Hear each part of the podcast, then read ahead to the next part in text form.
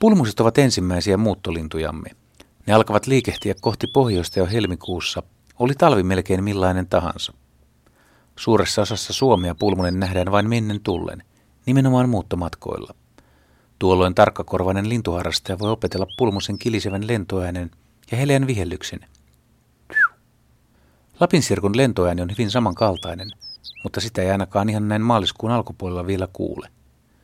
Huhtikuun alussa on kumpiakin lajeja liikkeellä, ja silloin on oltava erityisen tarkkana. Muuttomatkalla pulmuset eivät yleensä liiemmälti esittele laulutaitojaan. Ainakin Etelä-Suomen asukkaille pulmusen helkähtelevä laulu on usein tuntematon. Moni varmasti tunnustaa, että laulun kuuleminen tuo tuntureilla vaeltavan retkeilijän ja kokeneenkin lintuharrastajan eteen uudenlaisen äänimaiseman.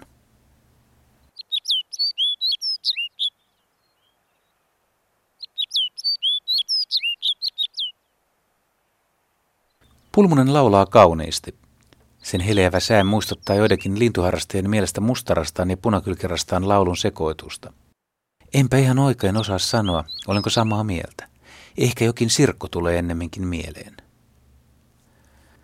Tämän vuoden ensimmäiset pulmuset havaitsin helmikuun 18. päivä Uuttojen Majakkasaarella. 2 lintua taapersi rakkolevavallilla etsimässä ravintoa. Kylmä pohjoistuuli pöllytti niiden höyhennystä, mutta linnut eivät siitä liiemmälti piitanneet. Ne näyttivät hyväkuntoisilta ja keskittyivät askareihinsa. Näin maaliskuun alkupuolella lienee parhaat mahdollisuudet tutustua pulmusiin. Pohjanmaan pelloille kerääntyvät suurparvet eivät ainakaan jää huomaamatta, jos nyt sellaisia tänä keväänä ylipäätään tulee. Valitettavasti pulmusten, niin kuin monien muidenkin lintulajien osalta, muistellaan niitä todellisia suurparvia. Ennen pulmusia oli enemmän kuin nykyään. Pulmusen ilmestyminen varhain keväällä hevosenlannan höystämille teiden varsille on antanut aiheen myös erilaisiin kansanomaisiin nimityksiin.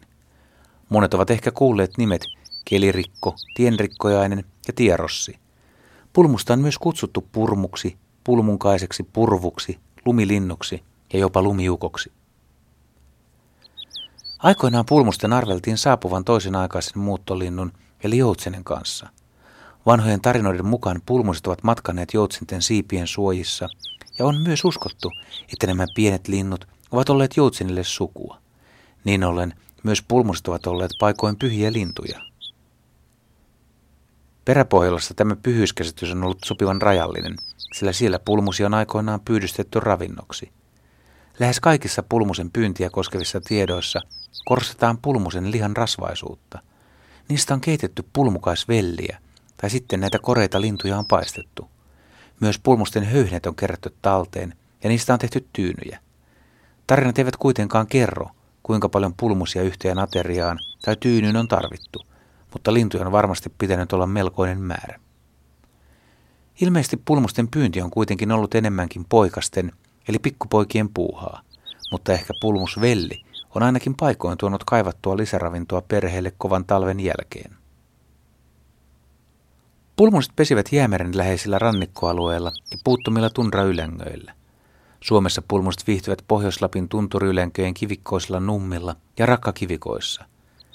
Tunturilapin eteläpuolella laji on harvinainen ja pesii vain korkeimmilla tunturialueilla. Lännessä Pallas- ja Yllästunturien laella ja idässä Värriä tuntureilla. Suomen pesimäkanta on 3,000–5,000 paria. Karuimmilla rakkakivialueilla pulmunne ja kivitasku ovat lähestulkoon ainoat pesivät varpuslinnut.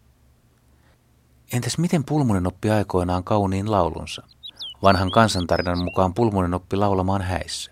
Pulmunen oli etsiytynyt häätalon ikkunan taakse kuuntelemaan, miten mustavalkean linnun pitäisi arvolleen kuuluvasti laulaa.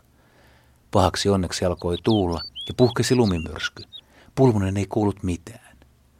Onneksi muuan poika tuli ulos katsomaan lumipyryn joutuneita hevosia. Poika vihelteli iloista sävelmää, jota pulmunen luuli häämusiikiksi. Se alkoi matkia tätä ja oppi näin laulamaan. Ehkä tuon tapauksen muistona pulmusen viheltelyn on ennustettu kielivän myös lumipyryn saapumisesta.